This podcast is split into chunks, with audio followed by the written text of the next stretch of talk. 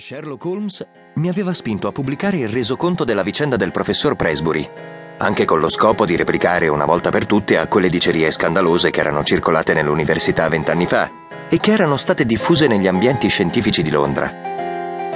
C'erano stati però degli imprevisti, così gli appunti sono rimasti nel baule che contiene gli archivi sui casi del mio amico. Finalmente abbiamo ottenuto il permesso di aprire quella vecchia pratica, uno degli ultimi casi di cui si occupò Holmes prima del suo ritiro. Tuttavia, ancora adesso, sono costretto ad osservare una certa discrezione. Mi auguro che mi scuserete per questo. Iniziò tutto una domenica sera del settembre del 1903.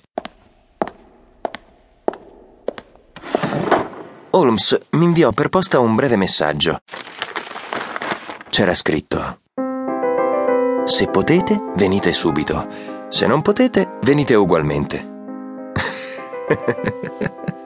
Messaggio molto, molto esplicito, totalmente nel suo stile. A quell'epoca i rapporti tra me e lui erano molto stretti. Lui era una persona abitudinaria. Il suo tran era sempre quello, non cambiava mai. E io ne facevo parte, come il suo violino, il suo tabaccoforte, la sua vecchia pipa, i libri e altre manie che non riporterò.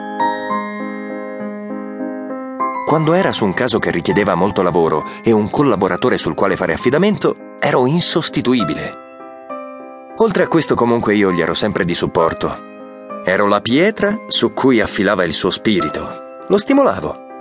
Di fronte a me lui pensava a voce alta. Non è che i suoi pensieri fossero relativi a me. Nella maggioranza dei casi avrebbero potuto essere indirizzati al suo materasso. Però era abituato alla mia presenza e il mio silenzio o le mie obiezioni lo stimolavano.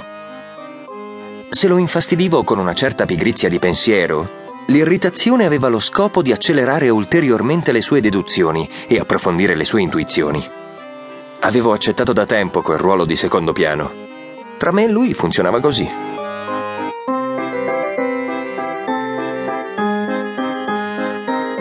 Quando arrivai a Baker Street, lui era seduto nella sua poltrona.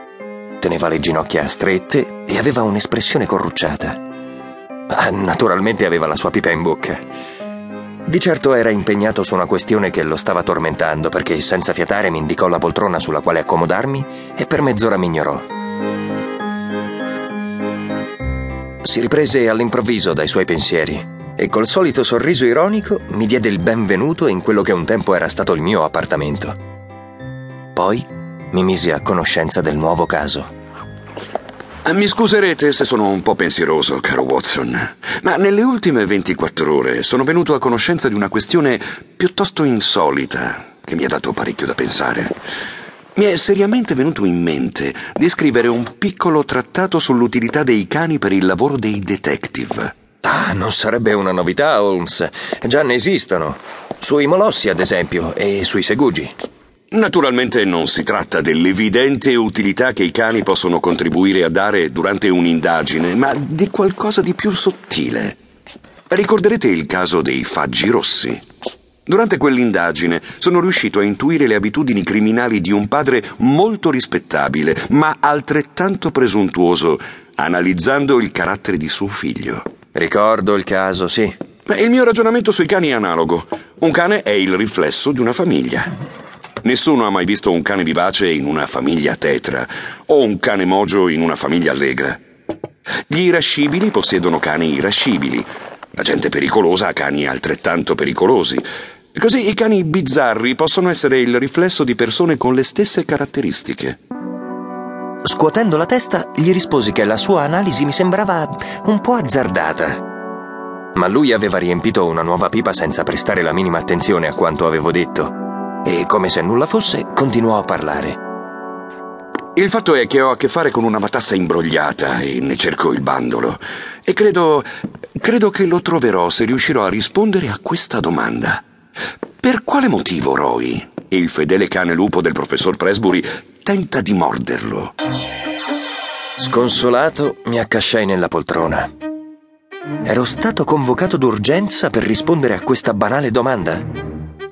Holmes mi guardò malamente e piuttosto stizzito mi disse: siete sempre lo stesso, caro Watson, ma quando vi metterete in testa che situazioni gravissime possono essere generate da